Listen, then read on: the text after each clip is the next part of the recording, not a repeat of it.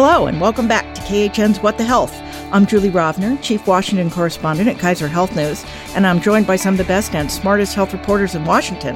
We're taping this week on Thursday, July 21st at 10 a.m. As always, news happens fast and things might have changed by the time you hear this. So here we go.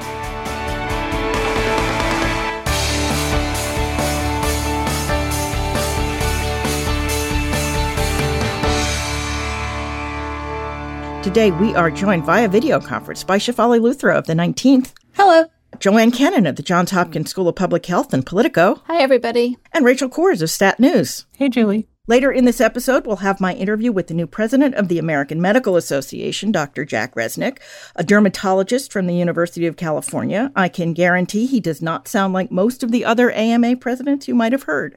But first, this week's health news. And breaking just as we are sitting down to tape this, President Biden has tested positive for COVID. I guess this was something that we all knew was probably going to happen at some point. But uh, what what do we think from here, just as this is breaking? Well, first of all, I don't think any of us are surprised because all of us have really cautious friends and relatives who are boosted and masked and getting COVID anyway.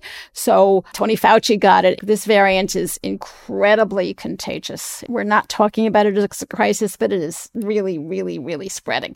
Now, Biden is has one risk factor, which is his age. But as far as we know, and we have, we do get reports in his health. He has no other risk factors. He's actually very fit for his age, you know. And he's younger than Tony Fauci, right? He, um, what is he? Seventy nine? Is that is that right? Um, I think but so. he's he's not overweight. He doesn't have diabetes. He doesn't have, um, you know, any severe health problems that the public has been made, made aware of. And there's, there, right. And he's getting Paxlovid, the White House has said. He's been getting Paxlovid, and he's double boosted. He's had four shots. So is he sick? Yes.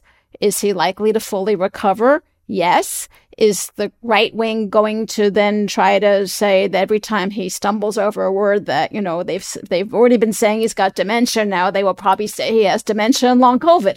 But you know, is he likely to make a full and rapid recovery? Yes. Is there some risk of long COVID? Yes. Um, is it believed to be less if you're with Omicron and double boosted? Yes. We'll have to see how that could he have Paxlovid and get a rebound? Well, Tony Fauci did. So basically, we know the president has COVID. We know lots of people have COVID. Um, we know he is likely to be fine in a matter of days. There are some uncertainties. And of course, we all know that his enemies will cheer it. All right. Well, obviously, more to come on this breaking news story. Um, we will move on to what was our lead story, which is the continuing saga of As Joe Manchin Turns. When we last picked up the story, the senior senator from West Virginia had decided that, contrary to his earlier agreement, he really can only support a Democrats only budget bill that includes legislation to allow Medicare to regulate drug prices and to extend this year's expanded subsidies for the Affordable Care Act for an additional two years. This is obviously a way smaller package than the original Build Back Better bill that the House passed last year. Yet President Biden last Friday urged Congress to take up and pass the bill as soon as possible. And Senate Majority Leader Schumer has indicated he plans to do just that with the bill on its way to the parliamentarian, even as we are taping this to make sure it complies with the strict budget rules that would let the Democrats pass it with 51 votes instead of the usual 60. But while the Washington political pundit Moss says this bill is barely a blip, in fact, it would represent the biggest change to drug prices in two decades and the biggest defeat for the drug industry that I can remember. Somebody remind us what's actually in this. It's not fully nailed down yet, right, Rachel? So the drug pricing portion is pretty nailed down at this point. There are kind of three main pillars of that bill. The first one, as you mentioned, would allow Medicare to negotiate drugs, not a lot, uh, not a huge number of drugs right away, 10 in the first year. But again, would just kind of like break that firewall between the government and industry. The second big provision would penalize drug makers that hike their prices faster than inflation. And that includes the commercial market too, in a way, and kind of those calculations. So we'll see if that survives parliamentarian review. I was going to say that's one of the things that the parliamentarian is going to be looking at. Yes, definitely. And the third is a redesign of Medicare's prescription drug benefit And that includes a $2,000 a year cap for seniors' drug costs, which doesn't exist right now. When they did this bill back in 2003, the quote unquote catastrophic benefit was that your drugs would be paid for, but you would have a 5% copay, which at the time seemed if not de minimis, at least affordable to most people. But now, 5% of some of these drugs that cost hundreds of thousands of dollars is way too much money for most Medicare beneficiaries. It's true. That'd be a big change. And just to note that they haven't nailed down the ACA subsidies, like what that package could look like yet. That text is not before the parliamentarian right now. It's only the drug part. And I think that's kind of in flux as to if there's any additional like means testing or what the exact length would be. We don't know that yet. But Senator Schumer did say Tuesday, kind of for the first time, that he is on board accepting Senator Manchin's offer that healthcare is going to be the way to go for now. Yeah, I mean, there's still a possibility that they could do this bill and then come back in September and do another bill, right? They could either do another budget resolution or the rules of budget reconciliation are that you can do a spending bill and a tax bill and a debt ceiling bill. You can do three bills off of each budget resolution. And I've lost track, but I don't think they've done all the bills they can off the budget resolution they're working under. Right. People smarter than me have looked at this issue, and the healthcare space does kind of touch tax and spending. So they, I think, talked about a lot kind of last year how many reconciliation bills they could do. That has never been done before, but they could certainly do a 2023 resolution. But it requires all 50 Democratic senators to be at a vote-a-rama overnight.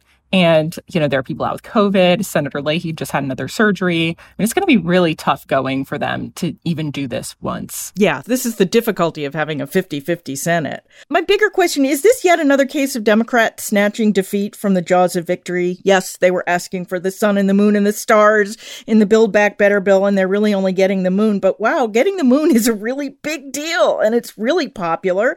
And it's the fulfillment of a campaign promise Democrats have been making since basically the turn of the century century. How do they always take these big achievements and make them look small? I'm looking at you, Affordable Care Act, because they're just not as big as some would have liked. It's really hard to break anything through right now. I mean, I, the White House was complaining the other day that gas prices are going down quite rapidly. I mean, we don't know for how long, but right now they're down and that the, there's no media coverage. There was the huge media coverage of the soaring gas price and there hasn't been a drop off. Um, there hasn't been equal coverage. And it's been really, really hard for the Biden administration to get publicity about the infrastructure bill, which they passed, which was also quite an achievement and had some climate in it, although not as anywhere near as much as Biden wanted. Yes, this is a victory for Democrats. Democrats. But first of all, good news doesn't break through. And secondly, yeah, it's achievement, but we're down to build back a smidgen. You know, when you set the expectations this high, and you know, it's a cliche already. It's Charlie Brown and Lucy in the football. I mean, it, we've had six months of Manchin smash ups more. It goes back to it's almost a year. It was last September, wasn't it? Yeah, almost a year. Right. And yes, it's a big deal, but no, in the context of what President Biden and the Democrats set out to do, it's not a big deal. It's salvaging something from a large agenda that's been you know broken into a million pieces at a time of multiple crises in the country and the world. So yeah, I mean, it's letting Medicare do drug price. It's it's a big deal, but it's going to be hard for him to sell it as a big deal. And I think the other part in there that we don't think about right is when do people actually experience the impact of these changes, right? And we saw that with the ACA. We will see that with the drug pricing. We have seen that with the infrastructure bill, right? If you don't actually feel your life getting better, then it's really hard to internalize that this quote unquote good news has actually happened. Plus, Republicans will pretend it's theirs. I mean, it's like the infrastructure bill. They voted, most of them voted, that was bipartisan, but most voted against it. And then, you know, there's a bridge going up in their hometown and they go and, you know, cut the ribbon and pretend it was their idea. So you're going to see Republicans saying, we have done this. And, and Americans don't pay enough attention to the news. It's going to be very hard to make this a victory. I was going to say, and then when it does happen, people don't remember what made it happen there are all these i mean if you go back and look at the at the polling on the affordable care act all these things are you know that are really popular. People have no idea that you know, they heard when the affordable care act passed that it wasn't very big and it wasn't going to do very much. Then when it started doing the few things that it really does well they're like oh this just happened. They have they don't connect that to to you know it's just it's sort of the lag you're right between when something passes and when people feel the impact. Or why they you know, where they think that impact came from. All right. Well, speaking of things that we have felt the immediate impact of, uh, we're going to proceed to life after Roe. Uh, this week's theme is hey, even though we all knew this was coming, it seems that no one was ready for it to actually happen. I want to start with an interesting Politico story, mostly about Congressman Jim Himes, a liberal Democrat from Connecticut, who said that the Democrats' main talking point, which was vote for a bigger majority in the Senate this November and will codify abortion rights, isn't going over very well in his district. I have to say, it isn't going over very well in my Twitter feed either. Uh, it's pretty clear that there wasn't going to be much that Democrats could do in the short term after Roe got overturned, but couldn't they have had more effective talking points? It's pretty wild. I don't know. Like, we knew that this was coming. Some would say for two or three months, others would say since December. Yeah, when the I wrote a story in December when they had the oral arguments. It said this is coming. And I don't do that when I listen to Supreme Court arguments. I mean, I'm very cautious about predicting what the court's going to do, but this was pretty transparent. But yeah, this was really obvious. I remember talking to Democrats right after the leak, and it was just really stark how they didn't have any ideas of what to do. They just seemed really uncertain and lost. And they would talk about, right, if we can get a few more senators, we could vote on these things. They didn't really have good answers for the fact that they will lose the House. I think you're right. They could have had better talking points, but part of that is not fully recognizing that it's hard to make the pitch to voters to bring more of them in when what people see is the same people in charge of the party for decades, right? Who never shored up protections to begin with. And then to come back and say, if you ask us, if you vote for us this time, we'll get it right. That's a tough pill to swallow. It is. But I think that the political ground shifted dramatically in that we knew Roe was gone, but we didn't know all the details of how far they went. They went extremely far. Right. They might have done it in steps which they decided to do. but I to. think what happened, and, and, and Jen Haberkorn has written about, was the first person I know who, who wrote about some of this, who's a, you know, sometimes on the podcast and a former colleague of mine. Jen was with the LA Times, and she wrote a story maybe two or three months ago now, or I can't remember, saying, you know, even in the anti abortion world, the political debates, there were exceptions for health. There were exceptions for rape. There were exceptions for incest. That was pretty much part of the package. You know, not too long ago, we were talking about an 18 or 20 week ban being the outer limit of what they were going to look for. We're now at a total ban, an attempt to make it national or a desire to make it national, not through the court, but through politics, through the elections. Um, and we're seeing this really narrow definition of when a woman's life is even threatened. So we're really in a, a sort of I think that yes, the Democrats were ill prepared politically and policy wise with a resp- with either a political or a po- policy response other than elect more Democrats. But I also think that some of the issues about medical care, I don't think people anticipated. And Biden did take that EMTALA step saying you have to give emergency care. But even then, it's ambiguous. Doctors still face criminal prosecution and they can be turned in by somebody overhears them in the emergency room. So yes, their Democrats are often caught flat-footed. I mean, one side is life and the other side is choice. They've always been behind the curve on language on this. They assumed Roe couldn't, you know, was safe when it clearly wasn't abortion rights have been eroding in this country for years. Abortion access has been eroding for years. There are parts of the country where you already couldn't get one without traveling hundreds of miles. And they keep talking about it as a campaign slogan rather than something that is affecting women right and men, um, families at this very minute across the country. So, among the things on the table for Democrats this week is a very limited public health emergency declaration by President Biden attempting to protect abortion pills and efforts in the House and the Senate to make Republicans vote for contraception, assuming they support it. Both of these things could be pretty important, but they also feel like pretty weak tea for a very angry Democratic electorate that's not getting a whole lot of other things that were dangled in front of them, starting with climate change and student debt forgiveness. I mean, now they're starting say, well, here's some of the things that we can do. Are A, are they going to get any of them done? And B, are any of them going to be enough? No and no. um, I don't mean to be too sure of anything because nothing is sure. But I mean, we do know that there are limits to what the president can do without Congress. We know that the votes in Congress are not there for most of these protections that people have lived with for decades. But I think what we also have seen over the past month is that the administration has been incredibly cautious, right? They are very spooked about the possibility of facing legal challenges and losing in a court that they know leans conservative. And the criticism that they've gotten right is that that fear of losing has mean that meant that they're unwilling to try a lot of things that various academics have said could be worth a shot. And there are real criticisms about, for instance, the notion of putting clinics on federal lands, right? Can people be protected? Could those protections go away in a different administration? But I've been pretty surprised that they talked so much about safeguarding access to medication abortion pills the day the decision came down. And we have seen very little action on that front. I expected we would have seen something by now.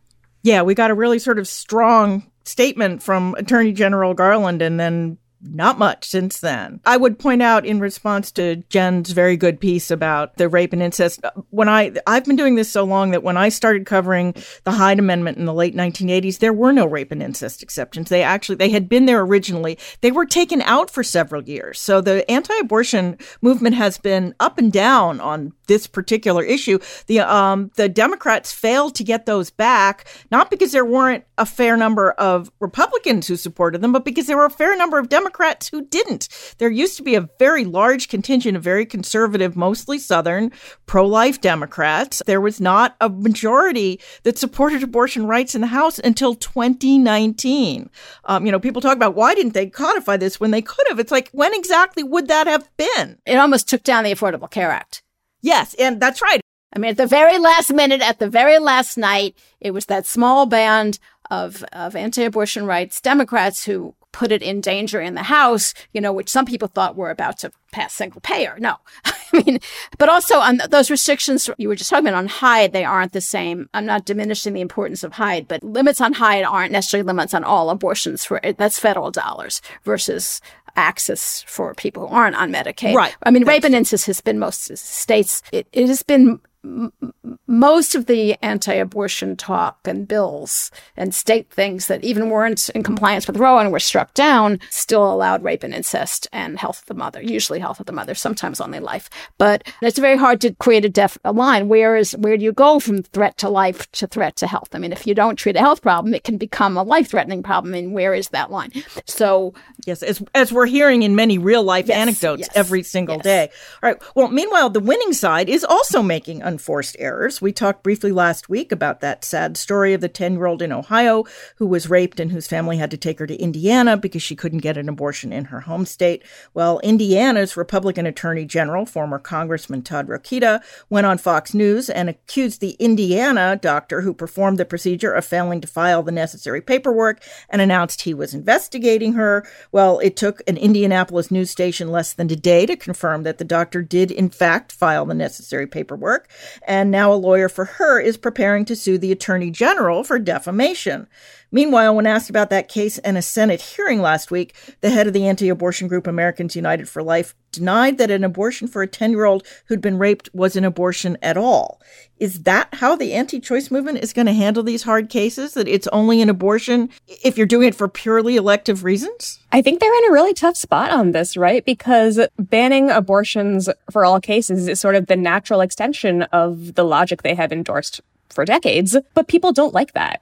And they're struggling to come up with a good answer that sort of allows them to build on their victory while sort of trying to maintain this narrative that they really care about, right? The health of all is sort of the way they've been trying to frame it, the, the parent and the, the fetus. And I don't envy that position. That just seems like a very difficult needle to thread. And I don't think it's necessarily possible. Yeah. The reason that both sides are stuck here is because if you look, the one consistent thread from public opinion on abortion over the 37 years I have been doing this is that Americans think abortion is generally a bad thing, but it shouldn't be up to the government to decide whether or not it's allowed. That's in general, the abortion is more allowable earlier in pregnancy and more problematic later in pregnancy. But generally, Americans are quite ambivalent when it comes to abortion.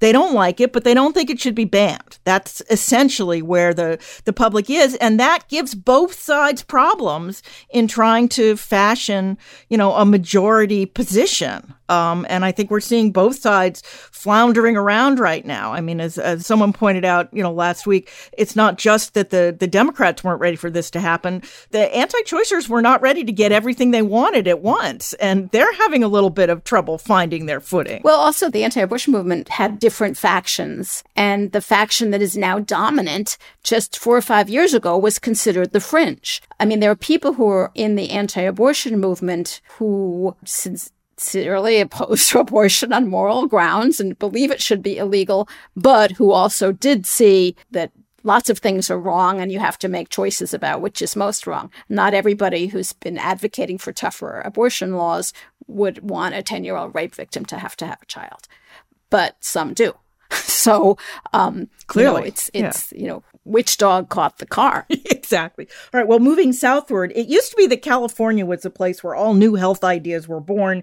If it happened there and it worked, it was likely to spread. Well, when it comes to abortion restrictions, that title pretty clearly belongs to Texas.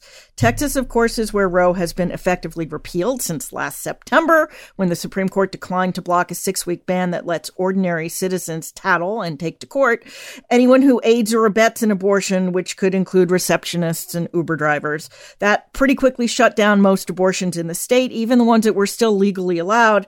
Now Texas is trying to push that envelope even further. Uh, we talked last week, and Joanne, you just talked about how the Biden administration is setting up potential conflicts for doctors by reiterating that EMTALA, the Emergency Medical Treatment and Active Labor Act of 1986, requires doctors to at least stabilize patients with medical emergencies, even if that requires an abortion.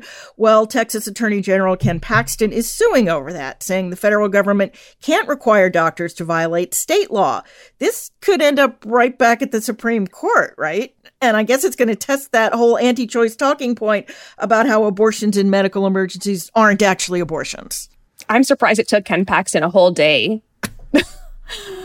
like, of course, there was going to be a lawsuit. Of course, it was going to come from Texas. And this is what the Biden administration is afraid of, right? That this will go to the, to the Supreme Court and they will lose.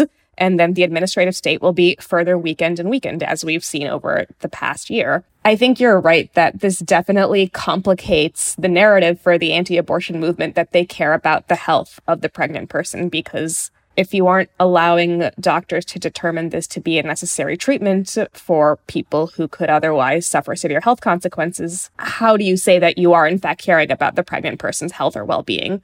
You are absolutely right that we are going to be spending a lot of time, I think, in Texas over the coming months and years just to see how far things go. And to go back even further, right? I mean, Roe v. Wade came from Texas, even well before when, when Joanne was referencing, right, that the outer limits were the 18 and the 20 week bans.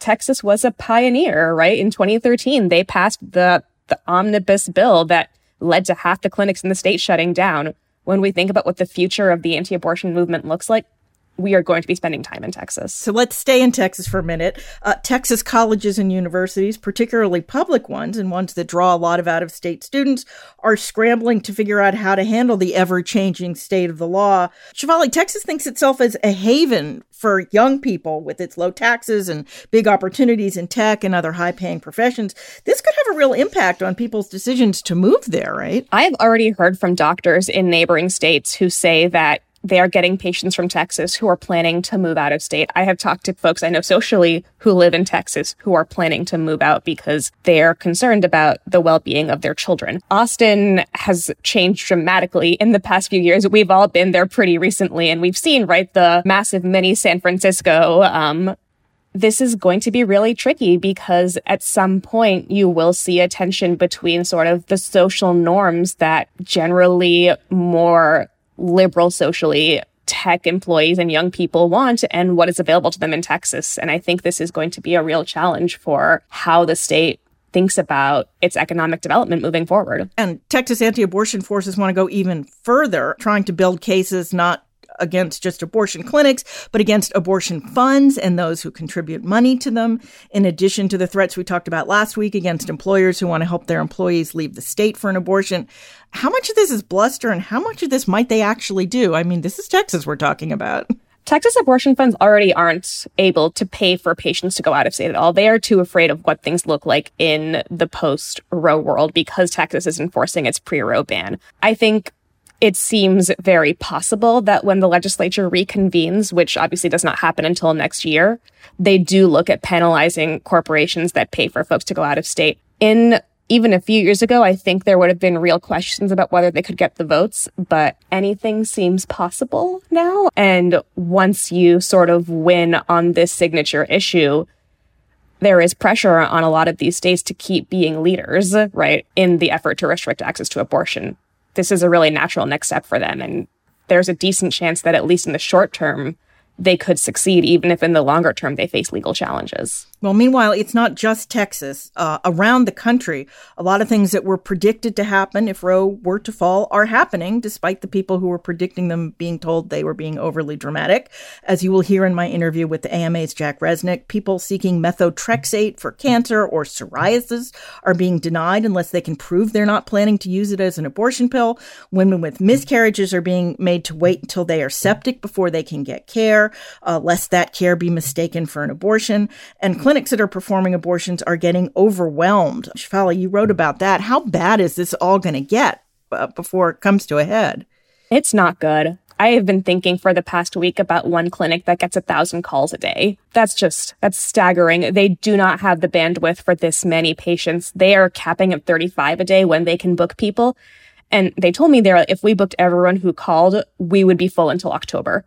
We are seeing wait times double and triple in Illinois. We are seeing them to three to four weeks in New Mexico, in Colorado. There is movement toward building out new clinics in these states to try and absorb the overflow. We have heard, right? The, the clinic from Mississippi is moving to New Mexico. Um, a clinic owner I talked to from Oklahoma and Texas is planning to open up sites in New Mexico and Illinois. But these things take time and it's a really bad market for hiring it's going to take a few months before they're able to get off the ground and start seeing patients and see the ones who are able to travel. And in the interim, we're seeing longer wait times. We saw in Texas what happened, which is people are pushed later into pregnancy. More often, they require second trimester procedures instead of the first trimester option of medication. It makes this more expensive. It makes it more invasive. It makes it take more time from the provider end. It's just a really incredible domino effect. And one thing that I've been thinking about is, I mean, the clinics, a lot of them, they did know that this was coming, but there was only so much they could do, right? They didn't have the money to hire folks in advance. Some of them were trying to physically get bigger, but, but that's hard and and some of them i mean you know the ones yeah. who are moving some of them wanted to stay as long as they mm-hmm. could and we're still seeing that in some states where i think you know louisiana is yeah. going back and forth you know abortions available today and not tomorrow and again the next day and not the day after i mean you know texas's full trigger ban hasn't gone into effect yet some providers who are hanging on because they feel an obligation to their patients to try to do that the shreveport clinic in louisiana right has sort of boomeranged with what's legal um, the other thing that I think really caught providers by surprise was the fear from patients about what would be defined as an abortion and this concern that if I take the first pill for a medication abortion at your clinic in a safe state and then come home for the second state, is that getting an abortion in, in a state that has criminalized it? And doctors don't have answers. They don't know what to tell patients who ask about this. So it limits patients' options further and in many cases, ones who would have wanted medication can only get surgery now. All right. Well, meanwhile, one thing that the government did seem somewhat prepared for um, the new three digit mental health hotline 988 uh, went into effect on July 16th. It merges a series of existing mental health crisis lines for those contemplating suicide and for veterans and connects to more than 200 crisis centers around the country where people experiencing mental health emergencies can reach out for crisis de escalation and local mental health resource referrals. I feel like this is one of those things like the Americans with Disabilities Act, which took effect also in the middle of a summer, that will be remembered more for its impact in retrospect than it is right now. Uh, am I the only one who thinks that? That, you know, in, in 20 years, they'll say, wow, there was a time when we didn't have a three digit number for mental health crises. But right now, it seems to be sort of overlooked. Yeah. I mean, I think right now there's still some questions. I know there was like more funding in kind of the gun safety bill, but about kind of how much capacity they'll have from state to state. And I think trade offs, the trade offs team did a really great kind of breakdown about kind of the lead up to the introduction of this hotline. So I think there's some kind of wait and see. My colleague Theresa Gaffney did some great reporting sitting in a call center that first day and kind of the feeling of encouragement and momentum that that call center was experiencing specifically. But I think the resources, kind of the support, how it plays out across the country, I think there's also, you know, really dangerous consequences if if it isn't supported well. So certainly if it's a successful effort and, you know, there is more support for people who need it, I think that would be seen as a really significant achievement. If it's something that, you know, Americans really do adopt as just kind of as natural as calling 911, but it's just unclear what the future looks like, and we'll just have to wait and see. Tiny bit of hope in a week of a lot of really bad mm-hmm. news. All right, that's the news for this week. Now we will play my interview with AMA President Jack Resneck. Then we'll come back with our extra credits.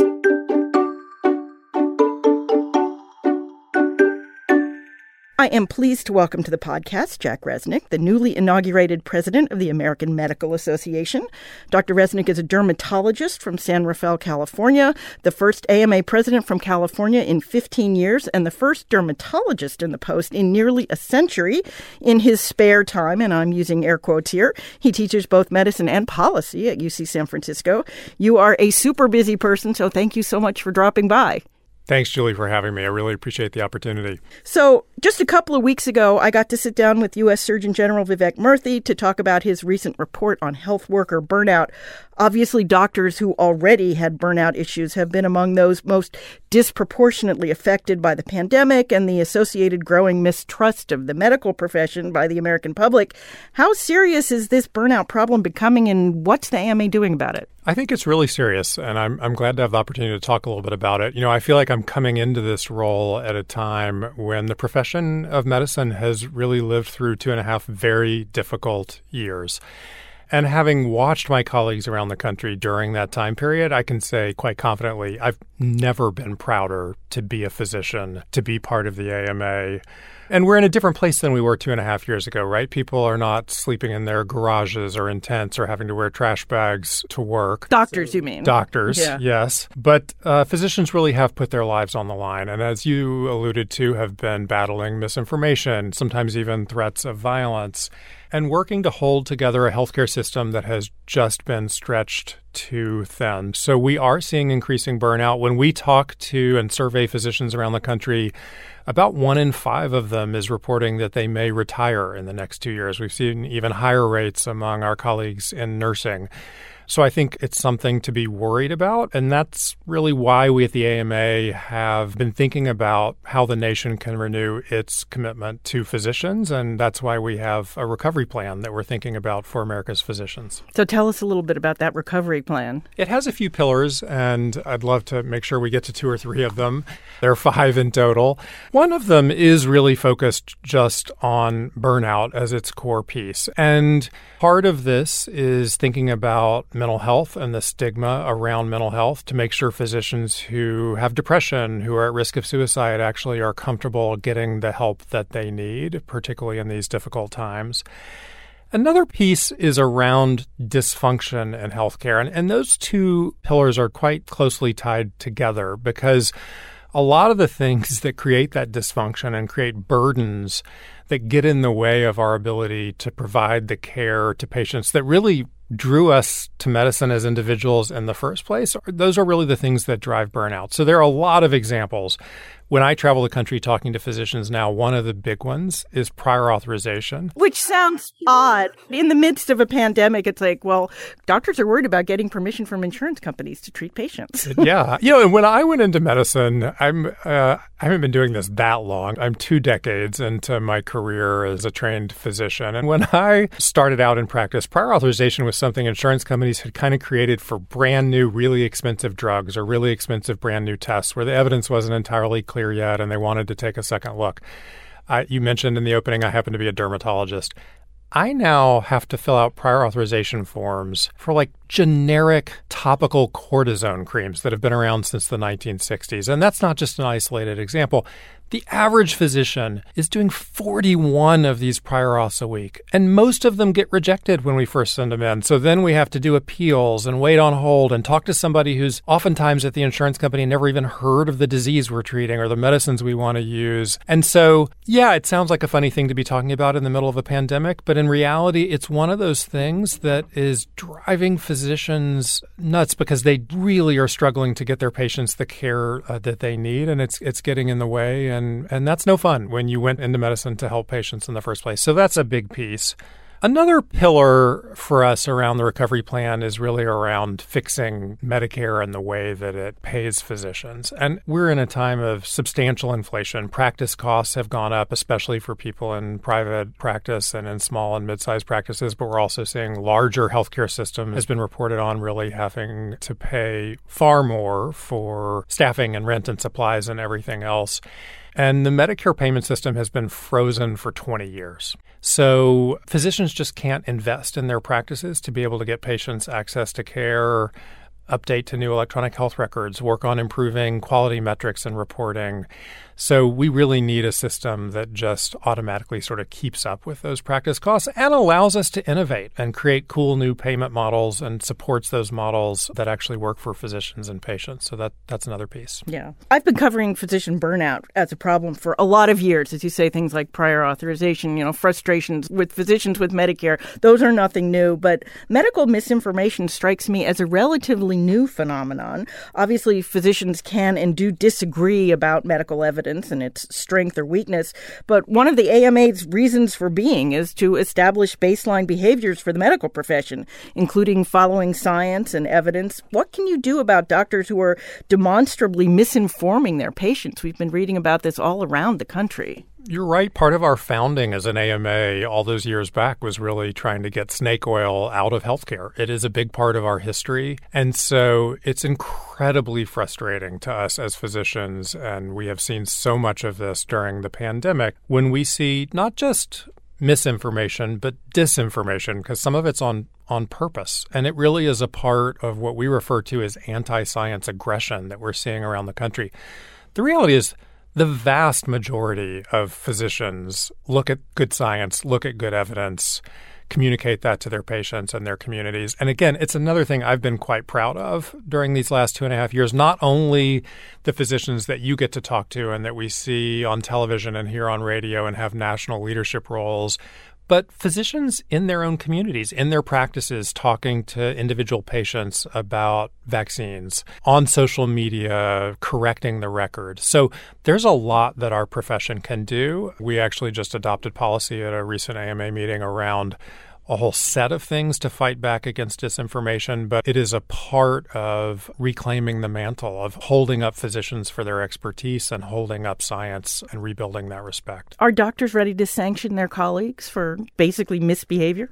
There are times when that's necessary, and there are processes in place for that, right? So, whether it's state medical boards that are responsible for regulating physicians in states, whether it's specialty boards that accredit us. So, I think that's a piece of this for some of the more extreme examples, but that's really in the disinformation space where you see people purposefully going out and spreading disinformation, which is very different than people try to blur the lines here between disagreements over science, which is part of who we are and what happens all the time, versus versus once we know and have 20 studies that ivermectin doesn't work for COVID, that's not a disagreement in science anymore. The evidence is there, it's quite solid. So we look at those things a little bit differently. So, like the rest of American society, medicine in the U.S. no longer speaks with a single voice.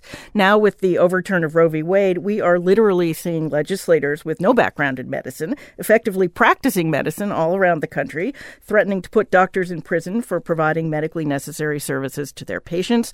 I know in recent recent years, the AMA has been a little bit more outspoken about threats to physician autonomy, but how does the organization reckon with the history that it was the AMA that got abortion made illegal in the United States in the first place in the 1800s? Well, there's a lot of complicated history there, and we've reckoned with that history. And again, this is an organization that existed long before I was born or in practice. So whether it's around health equity or reproductive health, there are certainly things in our history that I wish had been different.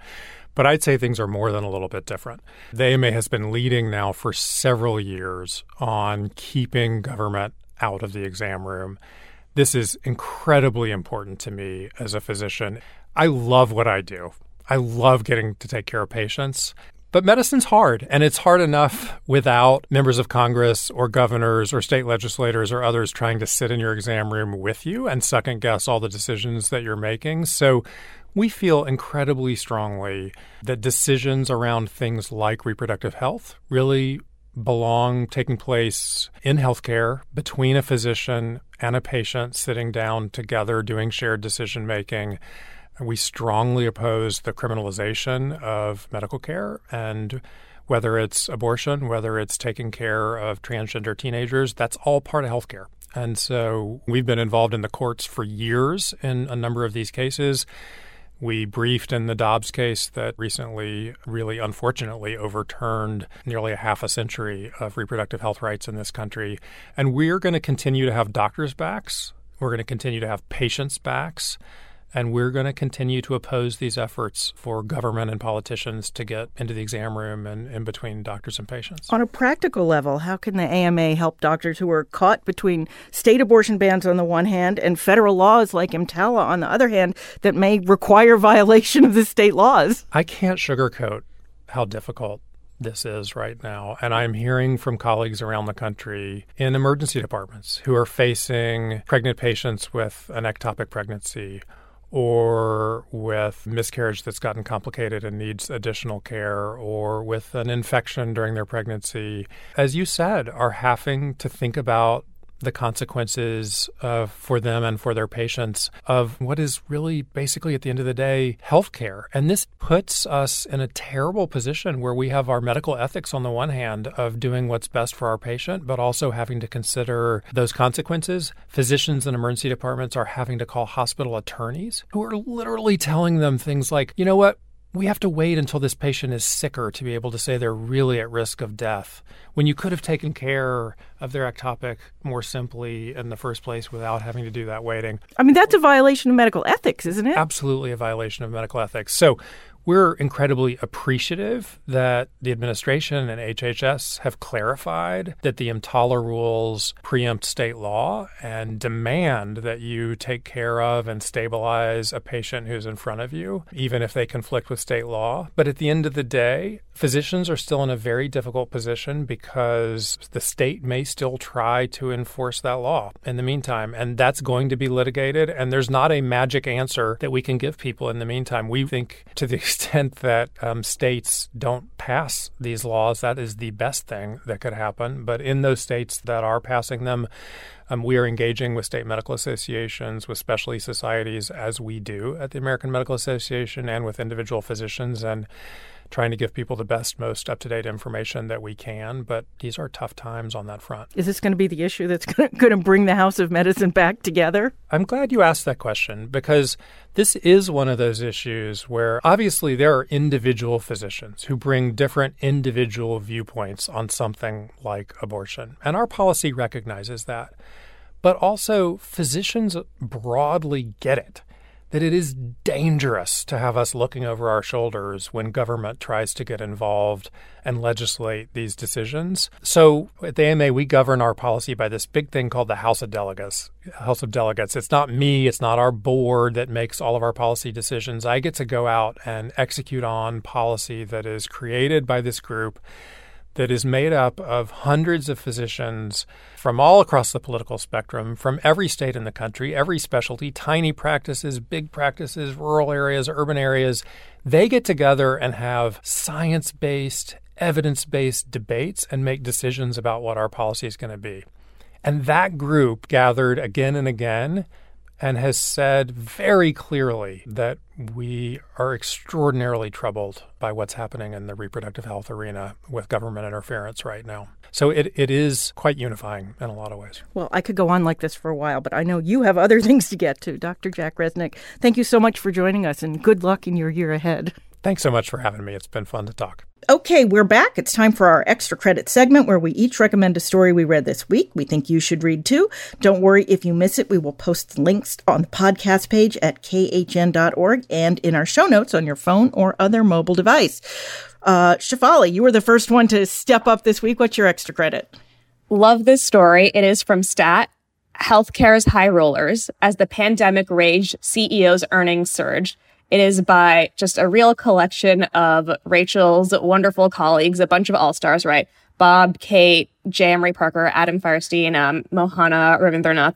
And they do the story that we all didn't know we need, just showing how, right? Um, it's been a really tough economic period for many people. But if you are the CEO of a healthcare company, you are doing wonderfully. If you are the CEO of Regeneron, your life is really, really great. And I think this fits into just the excellent body of work that these reporters have done showing the big businessification of healthcare and how this industry that poses such a great financial burden for so many that is for vast parts of the country just unaffordable is if you're on the other side incredibly lucrative. It's a great piece. I recommend it to everyone. Rachel, since Shefali beat you to the stat piece. Thanks, Shefali. She did. Um, my pick for this week is in Politico. It's an interview with Anthony Fauci headlined. Anthony Fauci wants to put COVID's politicization behind him by Sarah Owermohle. And I mean, this piece was a talker this week. And, you know, I think it spurred a lot of conversation about is Dr. Fauci retiring? What does that mean? Is he leaving public service? When is he leaving?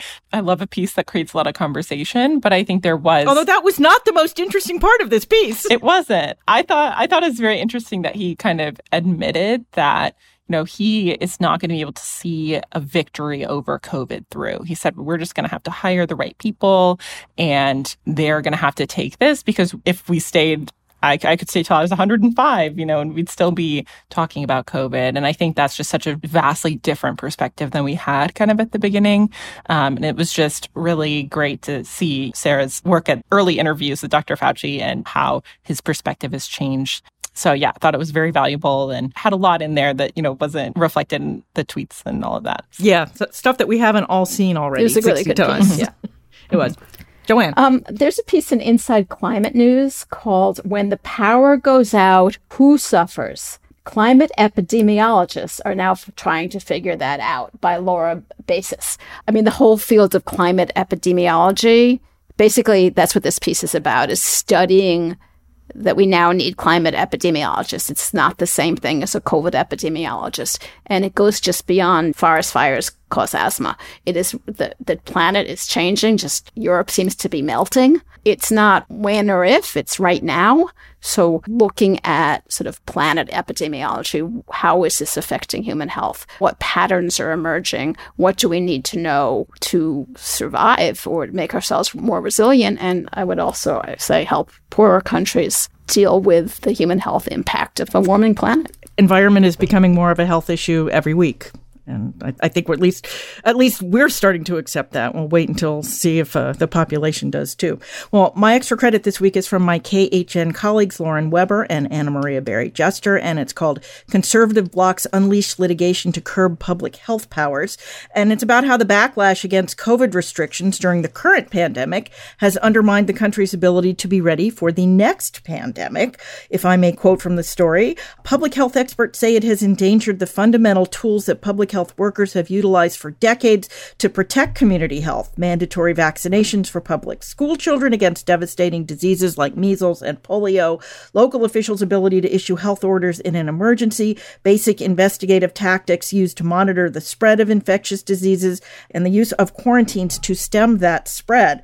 As we've discussed here, some of these cases have already reached the Supreme Court, and as Georgetown University public health law expert Lawrence Gostin says in the story, quote, this will come back back to haunt America. Okay, on that somber note, that is our show for this week. As always, if you enjoy the podcast, you can subscribe wherever you get your podcasts. We'd appreciate it if you left us a review. That helps other people find us too. Special thanks, as always, to our producer, Francis Ying, who makes the weekly magic happen. As always, you can email us your comments or questions. We're at what the health, all one word, at kff.org, or you can tweet me. I'm at Jay Rovner. Joanne? At Joanne Kenen. Shefali? At Shefali L. Rachel. At Rachel Cohrs. We will be back in your feed next week. Until then, be healthy.